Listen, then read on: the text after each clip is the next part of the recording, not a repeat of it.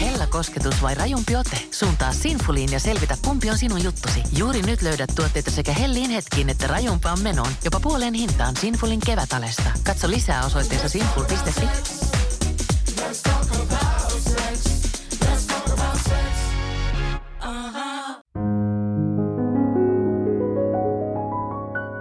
Radio Play ja mainostoimisto Folk esittävät Toisin ajattelijat.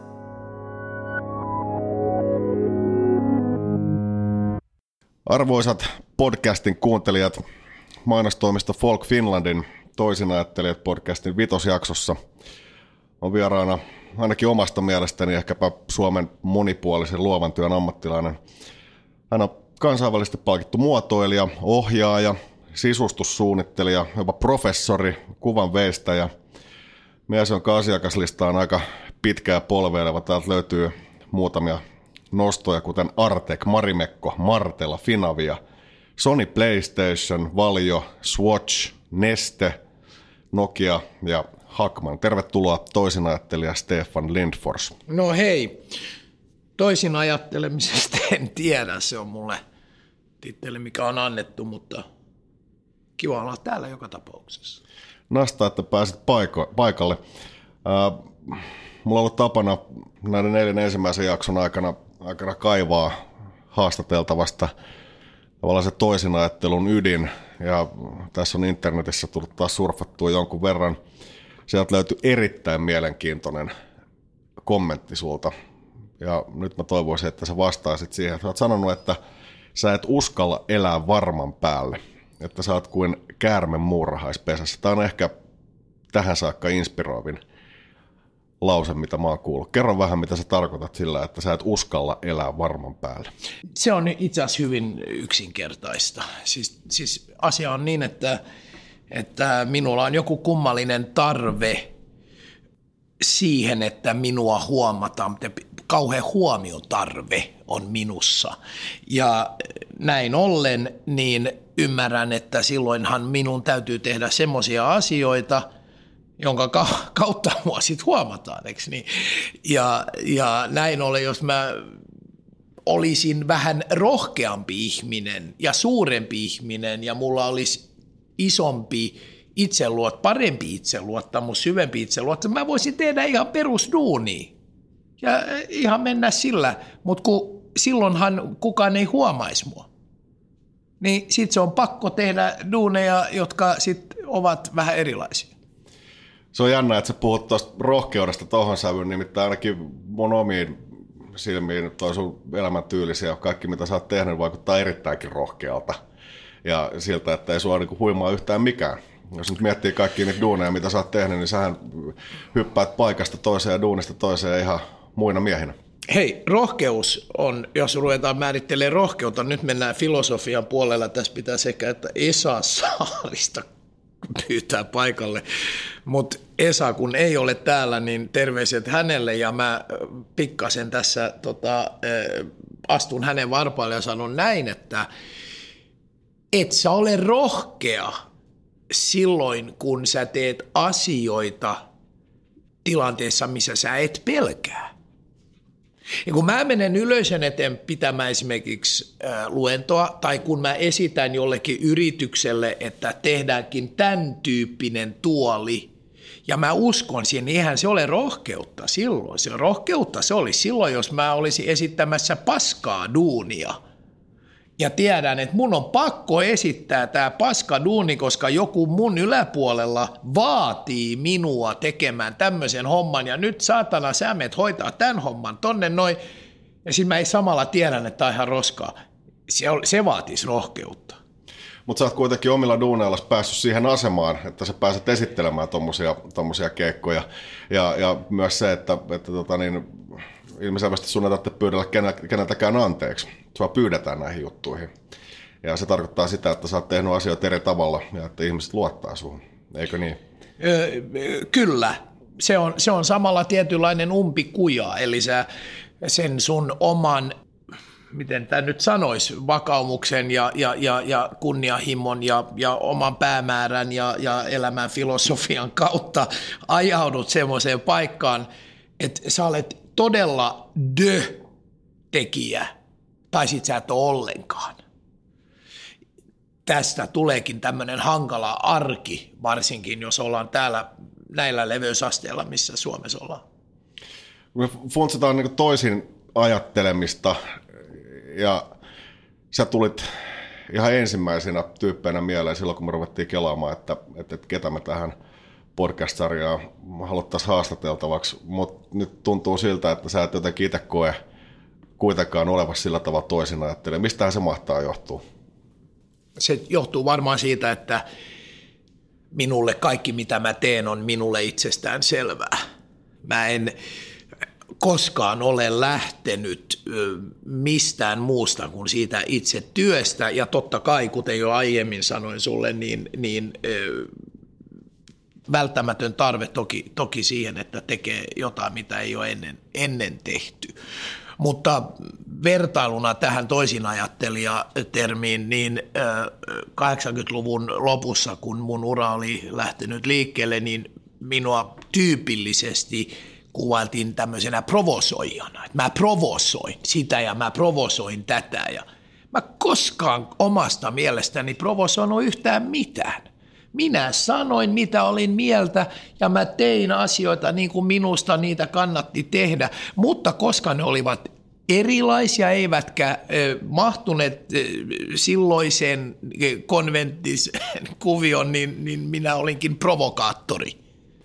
No sä oot sanonut myös, että kovin monet ihmiset ei diggaa susta sen takia, että sua ei voi laittaa mihinkään boksiin tai että, että sä oot liian erilainen. No. Sä oot sanonut, että sä oot ateisti ja hedonisti ja Suomessa ei siedetä multitalentteja. Mistä se mahtaa johtua?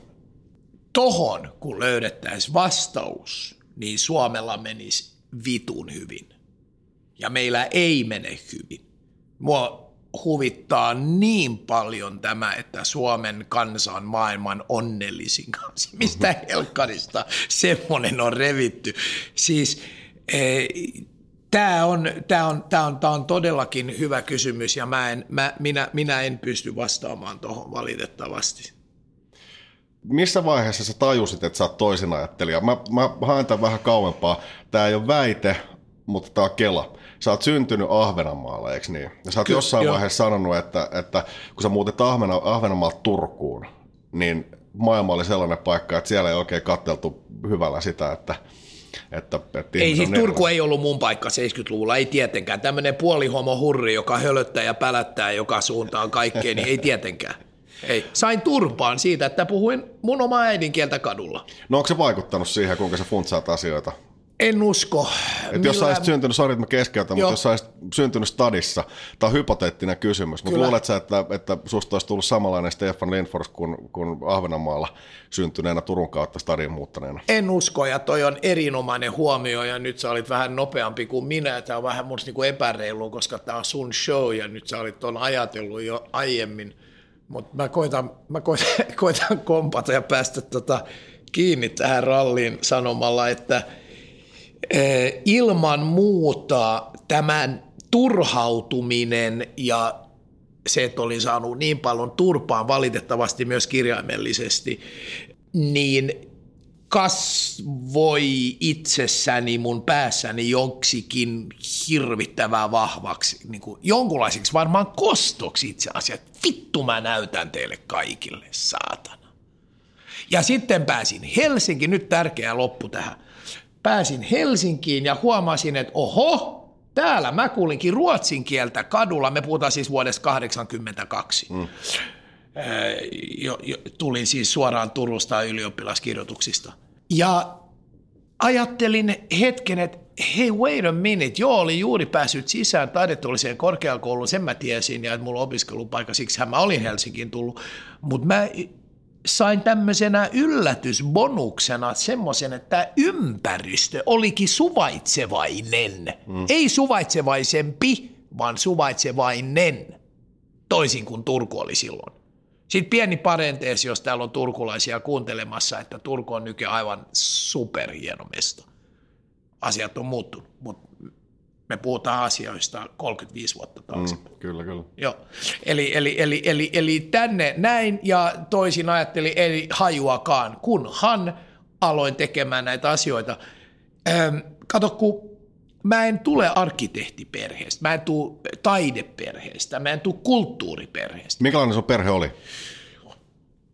No minun vanhemmat molemmat akateemisesta maailmasta. Isä kemian, äh, kemisti, siis kemian professori sitten ja ties mitä, mutta mut kemisti ja äitini kielen opettaja, molemmat äärimmäisen kunnianhimoisia ja fantasisia vanhempia. Siis rakkautta ja ymmärrystä ja, ja no, älykkäitä ihmisiä.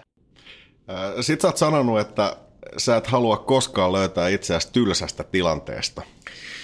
Tiedätkö, on muuten aika kiva, että sä oot nyt löytänyt tällaisia asioita ja mä koen olevani todella kotona noiden väitteiden kanssa. En tietenkään halua löytää itseäni tylsästä tilanteesta, mutta toi liittyy siihen hedonismiin, eikö niin? Siihen se varmaan liittyy.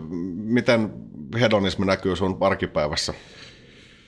En mä tiedä, näkyykö se käytännössä. Vai onko sulla arkipäivi?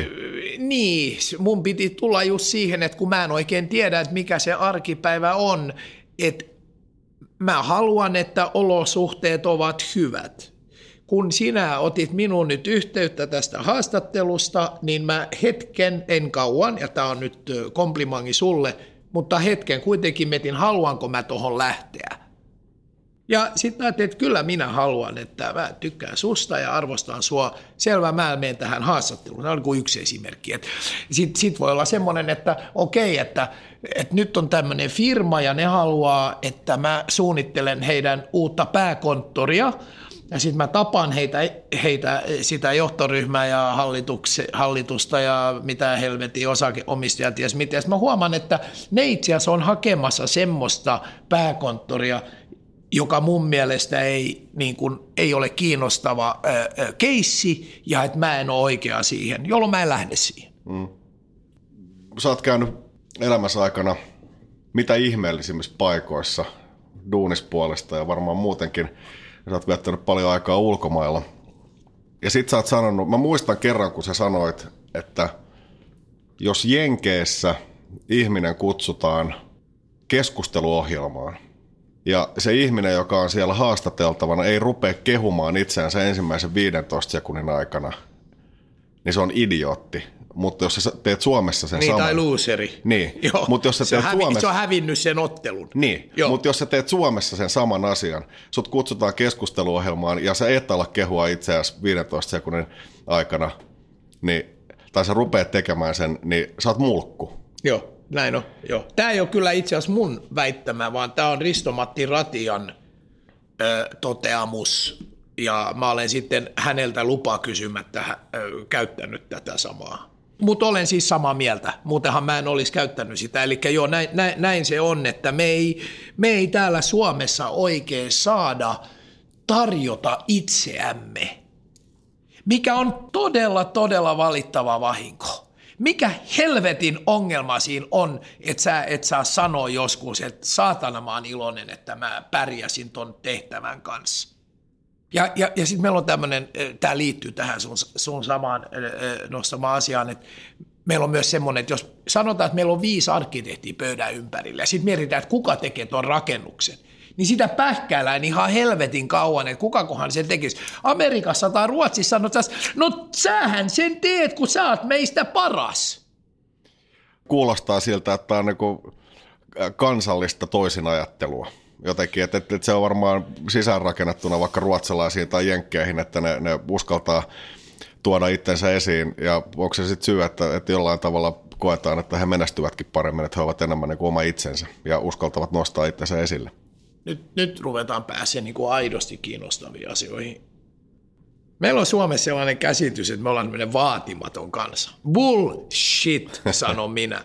Suomalaiset ovat ylpeitä ja ujoja. Ja nämä kaksi asiaa valitettavasti kävelee käsi kädessä.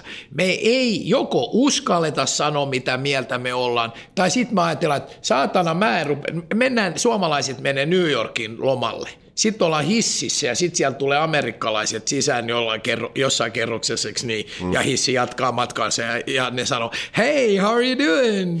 Sitten se on, vittu, mä en sano mitään, saatana, kun en mä tota tunne. niin. Tai sitten ne ei sano mitään, koska ne on ujoja. Ja, ja, ja nyt päästään niin tähän aiheeseen. Eli, eli, eli, eli tämä oli esimerkki siitä, miten me ei oikein osata kommunikoida ja me, me ollaan pelokkaita, me suoja, su, koitetaan suojata itseämme muilta. Me ei osata tehdä yhteistyötä. Tämä on se, mihin tämä valitettavasti kulminoituu tämä probleema. Eli sanotaan nyt näin, jos lähdetään mun omasta duunista. Joku ruotsalainen muotoilija tekee yhden maljakon, lasimaljakon, ihan kauhean näköinen paskamaljakko. Ja tota, mutta sinne viereen tulee sitten hänen viereen tulee se markkinointijohtaja, eikö niin? Ja sitten tulee myyntiporukka ja kaikki tulee viereen sinne ja sitten siitä saatana yhtäkkiä saadaankin uh, perfect uh, success mm. in Los Angeles, in Paris, in London, koska tehdään se yhteistyö. Ja meillä taas niin kuin vaan, jaa, mitenköhän nyt toi ja et sä kyllä tiedä, miten meidän teollisuus toi. Et, et, t- kommunikointi, se on se, missä meidän tarttisi. Tätä mä oon toitottanut jo kymmenen vuotta, että mä tiedän ehkä vähän tämmöistä vanhaa, mutta yhtä kaikki valitettavasti äärimmäisen ajankohtaista. Teet sä mieluummin yhteistyötä sellaisten ihmisten kanssa, jotka ajattelee jollain niin kuin tavalla samankaltaisesti sun kanssa vai semmoisten ihmisten kanssa, jotka ajattelee eri tavalla sun kanssa? Tämä on nimittäin myös semmoinen kysymys, kun tuossa on, on keskusteltu siitä, että miten tiimit, ja, ja tiimit toimii parhaiten ja kuinka duunit saadaan saadaan tavallaan niin maksimoitua laadullisesti, niin tästä on vähän erilaisia näkökantoja. Mä en ole ehkä riittävän rohkea vastaamaan tuohon aidosti. Ö, mä yritän nyt olla, mä teen mieluummin yhteistyötä ihmisten kanssa, jotka on samalla linjalla mun narsismia häiritsee, jos mä joudun huutamaan, että minä kyllä päätän, miten tämä homma tehdään mm. tässä projektissa. Mä, mä oon sitten silleen nössö, että mä kävelen sit mieluummin pois. Mä ajattelin, että vittu te olette tyhmin satana, pitäkää toi teidän juttunne. Että, että mä haluan nolata itteni olemalla tässä, tässä mukana. Mikä taas tietysti joku voi ajatella olevan, se, olevan semmoinen niin kuin moraalisesti kyseenalainen asenne, eikö niin? Että mm. kuule nyt vaan, oot siinä kauniisti ja lusikka käteen ja – tsemppaile tuon homman kanssa. Ja niin mä kyllä teen, jos mä näen, että siinä on mahdollisuuksia päästä hyvään ratkaisuun. Mutta jos mä tosiaan huomaan, että ei, eli nyt tullaan tähän käärme muurahaiskekossa. Mm. Et jos mä koen, että mä olen se älykäs ja se fiksu ja mulla on se ratkaisu ja mun ympärillä on idiootteja, mutta niitä on niin paljon, että ne tappaa mut, niin mm. mä lähden pois. Nyt päästään sun duuneihin. Mua ainakin kiinnostaa henkilökohtaisesti ihan älyttömästi se, että mitä sä pidät, tai voit sä nostaa jonkun yksittäisen duunin, jonka sä oot tehnyt muiden yläpuolella? Mikä on semmoinen asia, mistä sä oot kaikkein ylpeä sun työurallasi? En, en voi, jos heti vastaan, mutta, mutta voin, voin, voin nostaa töitä, jo, jo, jotka on ollut sitten merkittäviä. En, en mä tiedä, että tästä tulee ihan hirvittävän pitkä juttu. Äh, mutta mitään ei nouse siis semmoista yksittäistä juttua, minkä sä sanoisit saman tien, että, että, että ei, se on toi. Ei, ei, ei, ei, ei, ei. Ja mä olen, no mä voin nyt kertoa, jos, jos mä käännän tämän vähän, sä voit palata tuohon ja toi on tosi hyvä kysymys ja mä mielellään koitan siihen vastata, mutta jos mä tähän väliin heitän näin päin, että – minä olen tällä hetkellä tekemässä kolme tämmöistä isokokoista veistostilaustyötä yhteen isoon laivaan, yhteen kaupunkiin ja yhden hotellin julkisivuun. Tämän ohella olen muotoilemassa venettä Ruotsin markkinoille. Mitä vielä mulla on? Ai niin, ja uutta tämmöistä ekopolkupyörää isoon tapahtumaan, josta tulee myös tuote. Niin nämä on nyt tämmöisiä, joiden kanssa mä teen niin kuin nyt, ja mä, mulla on paljon muutakin, mutta mm. mut et, et, et, ja eikö, mun pitäisi brändätä jotenkin tuulivoimaakin tässä samalla? Okay. No se on helppoa, koska se on ainoa järkevä. Haha, huomasit sä, mä olin jo töissä. niin, tota, niin, tota, niin, niin, äh, jokainen noista on mun vauva silloin, mm. kun mä sen jomman kumman noiden kanssa teen sitä duunia. Mun ensimmäinen ensimmäisiä töitä oli valaisin, jonka mä tein koulutyönä, josta sitten tuli maailmalla hyvinkin paljon huomiota saanut tuote, Skaragu-niminen valaisin vuonna 88, ja se oli sikäli mulle tärkeä, että Suomessa minulle sanottiin siitä, kun mä olin tehnyt sen prototyypin, että Steffe, tämä on ihan kiva tämmöinen hauskaa, mutta tämä ei ole suomalaista muotoilua. Johon mä sanon, miten helvetissä tämä ei ole suomalaista muotoilua, kun mä oon syntynyt Ahvenanmaalle, käynyt koulut Turussa ja opiskellut Helsingissä, jossa mä olen tämän lampun tehnyt. Et joo, mä ymmärrän, että jotkut teidän, te, teistä ei ole sitä mieltä, että Ahvenanmaa kuuluu Suomeen, mutta Suomen passi mulla on. Eli sut yritettiin laittaa laatikkoa? Suomi Mua ei haluttu laatikosta ulos. Mm. Mutta mähän menin itse laatikosta ulos ja nykyään mä oon hetero. Eli, Ai sekin vielä? Joo, joo, kyllä mä en tykkään nykyään pelkästään naisista. Mutta, tota, mutta äh, tämä oli sille merkittävä, mm. että kun se sai sen äh, arvostuksen äh, design-maailman huipulla maailmalla, mm niin mä koin, että perkele, minähän aion jatkaa tätä samaa linjaa ja uskoa itseeni enemmän kuin ehkä Suomen design-kollegion mm. ö, viisaita ihmisiä tai pälä, pälä, pälä. Eli Skaragu Valaisin antoi minulle sen itse uskon oman identiteetin kehittämiselle, mikä oli välttämätön, jotta minä olisin voinut jonkunlaista uraa siitä tehdä. Mutta eikö toki aika dorkaa, että suomalaisen ihmisen tekemä asia ei ole vielä mitään Suomessa ennen kuin se on hyväksytty ulkomailla. Eikö no, mutta eikö tämä tämä nyt ole tämmöinen je- globaali Jeesus-syndrooma? Eikö tämä ole, mä luulen, että tämä on kaikissa maissa, että pitää hakea jostain. Ja mistä se jostain on? McDonald's, eli hmm. Pitää Amerikasta hakea, se on edelleen. Se, siis Jenkit on ainoa, Jenkithän on siis ainoa supervaltio, joka itse tuottaa sisältöä. Oletko sitä tullut koskaan ajatteleksi? Ei Venäjä mitään tuota. Sinne mm. mennään ostamaan, siellä on Dolce Gabbana ja McDonald's pitkin katuja, ei ne mitä itse tee.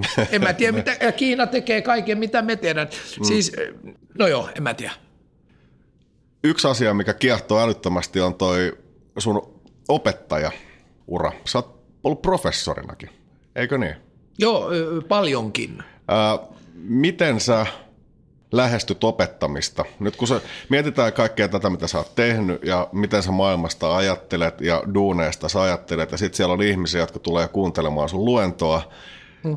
sä opetat niille asioita, niin mikä sun opetusfilosofia on? Ensinnäkin, niin mä en opeta, vaan mä ohjaan. Hmm. Mä voin opettaa sinua korjaamaan hitsauskonetta Mä mm. kerron, miten, mitä tehdä ja nyt aha, sulla nyt ei toi oikein toimi ja tehdä näin ja näin ja näin. Mutta mut siinä duunissa, mitä sä teet ö, ö, opettajana tai professorina, sehän on sama asia, siinä on vaan niin kuin eri arvoeroja. Opiskelijoille, jotka ovat suuntautumassa kohti arkkitehtuuria tai muotoilua tai taidetta, niin, niin sä et niitä oikeastaan voi opettaa koska tämä ei ole empiirinen, mm. tämä meidän ammatti, ei ole olemassa totuuksia. Sä ohjaat niitä, no mikä se mun resepti on? No se on oikeastaan, no mulla on muutama tärkeä asia siinä, ja yksi on se, että kritiikkiä pitää osata antaa niin, että se oppilas – ymmärtää, että sille ei ole väli, onko tämä asia hyvä vai huono, vaan se on se sisältö siinä mm. kritiikissä, mikä on merkittävä. Ja tämä on vaikeaa. Mm. Että sä oot esimerkiksi tehnyt nyt tuolin, että Aksa, hei, tämä todella hieno, miten sä hoidit tämän koko homman ja näin, ja tämä tuoli on tosi huono, että mitäs nyt tehdään, että siitä tulisi hyvä. Mm. Että et sitä ei sanota niin, että vittu sä oot tehnyt paskan tuoli, vaan, vaan koitetaan niin kuin löytää sinusta se, että sit, sit seuraavasta tuolista ei tule huono, ja sitten pystyy myös tietysti kertomaan, miten se on hyvä tai huono, että eh, ehkä tämä, että et, ei niin, että kun sä kritisoit, mm. niin sun täytyy aina perustella. Mm. Mutta kun sä kiität, niin ei tarvi perustella. Se on väärin. Mutta näinhän meillä toimii tämä homma. Et jos mä sanon, Aksa vittu, sä teit hienon ohjelman. Et, et sä, sä on vaan, jee, mä tein. Mutta jos mä sanon, sä teit paskan ohjelman, niin sit mun pitää heti perustaa. Mm, niinpä. Ja kun mun mielestä aina pitäisi niin kun, suhtautua tähän asiaan objektiivisesti ja koittaa niin kun, sumuttaa ne rajat sen hyvän ja, ja huonon välillä ja vaan koittaa saada se, sen kautta niin kun, syntymään jotain merkittävää. Ja tämä on sitten se toinen asia, mikä on mulla, ja se on se tärkein, että joka ikinen oppilas, opiskelija, joka mun kurssin kautta menee, niin tulee saamaan kunnon kyydin minulta siinä, että oma identiteetti, tee oma juttus. Älä oikeasti tee muiden perässä. Miksi? Meillä on riittävästi jo tavaraa tässä maailmassa. No toihan kuulostaa siltä, että sä opetat toisin ajattelua. Vai? Mä rohkaisen löytämään oman identiteetin jokaisesta ihmisestä. Kuten myös joudun itsestäni joka päivä tekemään. Tiedätkö, mä kerron sun tämmöisen, että mulla on yksi ystävä Frankfurtissa, vähän mua vanhempi, eli tosi vanha, frankfurtilainen taidehistoria, asuu Frankfurtissa, saksalainen taidehistoria. Ja kun mä saan uuden idean, nyt esimerkiksi mä oon nyt just kehitellyt uutta veneä, venettä, anteeksi, niin mä, mä lähetin ne kuvat hänelle, Matias. Matias, has anyone done anything like this before? Koska hän tietää kaiken. Mm. Sitten hän vastaa mulle, että no, haven't seen that, nice one. Halusin kehua itteeni tuossa, mutta se pointti oli se, että hän sanoi, että ei ole nähty.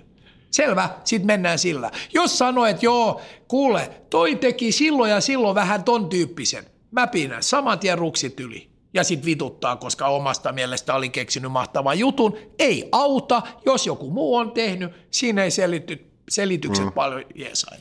No, tähän liittyy myös, mä kirjoittanut tähän muistiinpanoihin, että sä oot sanonut, että sun tehtävä on keksiä asioita, joita kukaan muu ei ole vielä keksinyt. No se on tota. Mm.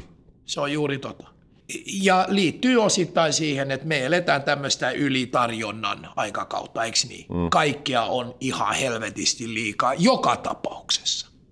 Niin minkä takia Arabian pitää taas markkinoida jota uutta kuppia, jota on nähty jo niin kuin 50 kertaa? Järkyttävää. Se on ok minulle, että on muotoilijoita ja suunnittelijoita, jotka tekee eh, hyvinä rivisuunnittelijoina tämmöisiä perusasioita. Mä en halua siihen kauheasti kommunikoida, mutta se ei ole ok, että niistä tehdään tähtiä mm. ja staroja, jos ei ne ole tehnyt mitään omaa. Ja tällä hetkellä mä voin heti sanoa, enkä aio sanoa muuten tässä ne nimet, mutta mä voin heti sanoa kolme näillä mun aloilla. Mm. Vähän mua nuorempi, jotka on suuria staroja, ne ei ole tehnyt mitään sellaista, mikä ei tule jäämään historiaa. Mutta Suomen teollisuus ja politiikka on halunnut tarvinnut näitä tähtiä. Ja sitten nämä hölmöt on tykännyt, että tämä onkin kiva ja sitten ne on vaan suostunut. Mä esimerkiksi en olisi. Jos mä olisin huomannut, että en mä ole tehnyt mitään muuta kuin nämä muutkin, niin en mä, mä sanoisin silloin, että hei wait a minute, että mä otan noin rahat ja mä teen ton ja nyt te saitte mitä halusitte, mutta en mä mikään tähti ole ton tekeleen takia. Ketä sä oot fanittanut tai ketä sä fanitat? Onko jotain semmoista toisin ajattelijaa tai ei toisin ajattelijaa? Philip Stark. Jeff Koons, Stephen Hall, Steve Jobs ennen kaikkea, jota sain kunnia tavata face to face. Onko näissä... Richard Branson, joka myös sain kunnia tavata face to face. Onko näissä hahmoissa jotain semmoista yhteistä nimittäjää, jota sä erityisesti arvostat? Minkä on. takia sä fanitat niitä? On. Sama kuin mulla itselläni tehdään oma juttu. Mikä on tällä hetkellä isoin tabu, jonka sä kohtaat sun omassa duunissa? Joku semmoinen asia, mistä ei vaan ole syytä puhua, tai ei uskalleta puhua, ei haluta puhua? En mä keksi mitään muuta kuin, että ei saada puhua meistä tekijöistä arvoilla, että ollaanko me hyviä vai huonoja. En mä näe mitään, en mä tiedä mistään yksittäisestä erityisestä asiasta tai piirteestä tai konseptista, joka olisi tabu. Mutta mut, mut se on tabu, että sanotaan, että sä oot huono tai että sä oot hyvä. Mm, Niistä mm. ei saa puhua meidän maassa. Äh, jonkun verran on puhuttu nyt näistä sukupuoliasioista ja, ja siitä, että että tasa-arvo on jotenkin noussut jossain piireissä vähän överi tavallaan niin kuin statukselle. Onko suunnittelupuolella sun mielestä miehillä ja naisilla tasa-arvo? Mä en tiedä yhtään. Kato, kun en mä mitään, mä en seuraa yhtään, mitä mun alalla tapahtuu. Mä en käy missään avajaisissa, enkä tilaisuuksissa, enkä lue mitään lehtiä. Mä teen ne duunit, mitä multa pyydetään ja tilataan. Ää, jos sä mietit sitä, että onko naisilla sama asema kuin miehillä, niin toivottavasti tietysti on en, en, en ole varma. Sen verran mä nyt tiedän, kun elän tässä yhteiskunnassa, että miesten yhteiskuntahan tämä edelleen on, ja niin kuin absoluut 100 prosenttia, ja se on ihan perseestä, tietysti. No, kukaan järkevä ihminen voisi olla muuta mieltä, että eihän toi ole edes kiinnostavaa, mutta se on valitettavasti, näinhän se on, öö, mutta en mä tiedä, miksi niin naiset aiemmin niin naiset teki ruoan, ruoan, ruoan kotona, mutta ne kokit on miehiä. Mm. Ja naiset ompelee ja naiset tykkää vaatteista, mutta suuret muotitaiteilijat on miehiä. Ne on huvittavia asioita. Mä en ota itse asiassa kantaa, mä vaan totean. Mm, mm. Mä oon aina tehnyt ruoat himassa. Mä teen aina safkat ja mä tiskaan samalla, kun mä teen ruokaa ja mä teen niin kuin joka päivä ruokaa, eikä mikään niin, että nyt isä tekee ja kaikki tulee katsomaan, kun se grillaa siinä jotain vitu pihviä, joka se vaimo on käynyt hakemassa. Mutta toi oli nyt taas tätä mun narsismia, taas piti päästä jotenkin itsensä nostaa esille. Sen takia sä ottaa. No joo, mutta eh, en, en tiedä siis, onko, onko me, meidän aloilla tuollaista. Sheriff Beck oli nainen, uh, Jeff Koons on mies, mm. what can I say? Nyt on ihan pakko kysyä myös tämä mainostoimistopuoli. Sä olit myös mainostoimistossa hommissa tuossa about 10 vuotta sitten, vähän yli 10 vuotta sitten. Seuraatko mainontaa ollenkaan? Eh. Eli... Ei, no, se, seuraanhan minä, kun mä näen sitä. Onko suomalaisessa mainonnassa tai ylipäätään mainonnassa sun mielestä tapahtunut mitään, mikä olisi mielenkiintoista vai? Ei, ei ole. Ei ole. Ja se mua huvittaa, että kauheasti puhuttiin jo silloin, kun minä pari vuotta olin PHS-toimiston leivissä mistä olen tosi kiitollinen by the way, että, että minulle annettiin mahdollisuus katsoa sitä maailmaa oikeasti siltä puolelta aitaa, eikä vaan ulkopuolelta sitä aitaa, mutta silloinkin jo puhuttiin etuutta ja pälä, pälä, pälä, ja mä sain itse tehtäväkseni nostaa liikevaihdon yhdelle seksiväline jälleenmyyjälle, tai niillä oli kauppoja, niiden nimi oli Sin City, ja, ja mä sitten ehdotin tietynlaista menettelyä siinä, että tehdään dildo, joka ei näytä semmoiselta ällöttävältä peenikseltä, vaan semmoiselta, että kuka tahansa toimittaja mistä tahansa niin kuin maailmasta kehtaa pitää sen kädessä, jolloin saadaan siitä kuvia – jolloin saadaan siitä huomiota. Legendaarinen ja Serpent. Ja se, no joo, kyllä. Ja sitten ja sit tehdään juhlat, jossa ei ole niinku pornoa, vaan on vaan niinku kulttuuria ja laatua. Ja tätä pidettiin aivan käsittämättömän nerokkaana ja ainutlaatuisena. Mun mielestä siinä ei ollut mitään ainutlaatuista muuta kuin se mun idea, että tehdään semmoinen dildo, joka ei näytä limaselta kyrvältä jolloin tai toimittajat voi pitää sitä Se oli se ainutlaatuisuus. Kaikki muu oli vaan se, että tehtiin se homma huolella ja mietittiin se koko tilaisuus ja kaikki nämä. No tämä oli niinku, mutta mainosmaailmassa pidettiin tätä mahtavana, mut, mut, mut, mutta sitten siinä samalla niin puhuttiin, että miten nyt kaikki muuttui ja mun mielestä ei ole muuttunut mitään. Et viimeisin mainos, mikä mulle tulee mieleen, minkä olen, mille mä, mä naurasin niin paljon, että mä, mä otin satana kuvan siitä, niin se oli kuulemma ruotsalaisten tekemä. Mm. Ja se oli tämmöinen Outlin, että odotat se jotain tyyppiä, tunnet sä olevas vähän nolona siinä yksiksessä. No ku, ku, teeskentelet sä luet tätä meidän mainosta. Niin, eikö toi, eikö toi... Aivan loistava. Huumoria. Kyllä, kyllä. Nyt kun just miettii, että tässä on ollut semmoinenkin puheenaihe, että, että mainosmaailma, joka, joka periaatteessa pitäisi olla edelläkävijä ja, ja pitäisi tehdä asioita uusiksi ja miettiä niitä täysin eri kulmista, niin, niin väitetään, että mainosmaailma on itse asiassa yksi varmasti niin kuin globaalisti yksi konventionaalisimmista aloista, joita on olemassa. Joo, on ja ei mä, mä, mä kyllä puolustaisin tätä mainosmaailmaa sit myös toisaalta sillä lailla, että kyllähän ne kovat jutut on todella hienoja, mutta se perusteollisuus on, olen samaa mieltä sun kanssa, että, että tai en mä tiedä, olitko, oliko tämä sun mielipide vai totesit sä No se on siis keskustelu, jota käydään. Okei, okay, no mun mä sanon näin, että minun mielestäni se teollisuus elää peruskonventiaalisten tapojen ja menetelmien kautta todellakin. Eli se on todella tylsä, konservatiivinen, eikä oikeastaan luo paljon yhtään mitään. Ja se voi olla, että sen pitää olla niin, mutta kun se ruokkii sitten itsensä, palkat on ainakin Pohjoismaan, Pohjoismaiden mainosmaailmassa aika korkeat. Ihmiset ei ole kauhean älykkäitä, ne ei ole kauhean luovia. Sitten ne luulee, että ne on kovia tyyppejä, kun niillä on iso palkka – ja syntyy tämmöisiä kummallisia väärinkäsityksiä. Ja sitten ty- ollaan tyytyväisiä siinä maailmassa, missä ollaan. Ei me nyt ruveta tässä mitään ö, ö, liian outoa keksimään kenellekään. Kato, mm. kun sitten Sonera ehkä meneekin sitten noille, jos me ehdotetaan tota. Ja sitten vaan pysytään siinä. Se vähän niin kuin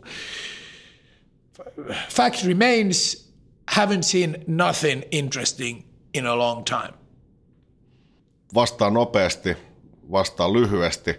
Mulla on semmoinen fiilis tämän haastattelun perusteella, että nyt tulee kovaa materiaalia. Steffi, mikä saa sut syttymään? Peppuseksi. Mitä sä et voi sietää? Tyhmyyttä. Mitä sä kadut? Mä oon sössynyt kaikki mun raha-asiat. Ää, milloin sä ymmärsit ensimmäisen kerran uivas vasta, ää, valtavirtaa vastaan? kun mä puhuin ruotsia Turun kadulla joskus 11-vuotiaana. Mikä on yleisin sinun kohdistuva ennakkoluulo? Narsismi. Mistä olet... Ylimielisyys, korjaan. Mistä olet omalta osaltasi ylpeä? Siitä, että mä oon ymmärtänyt, että oma identiteetti on kaikki kaikessa. Paras ja huonoin päihde, jota olet kokeillut? amfetamiini ja amfetamiini. Kiitos Steffi, tämä oli ihan loistavaa materiaalia. Mä uskon, että tästä saadaan aika paljon palautettakin. Erityiskiitos suorapuheisuudesta ja uusista näkökulmista. Kiitos, kiitos.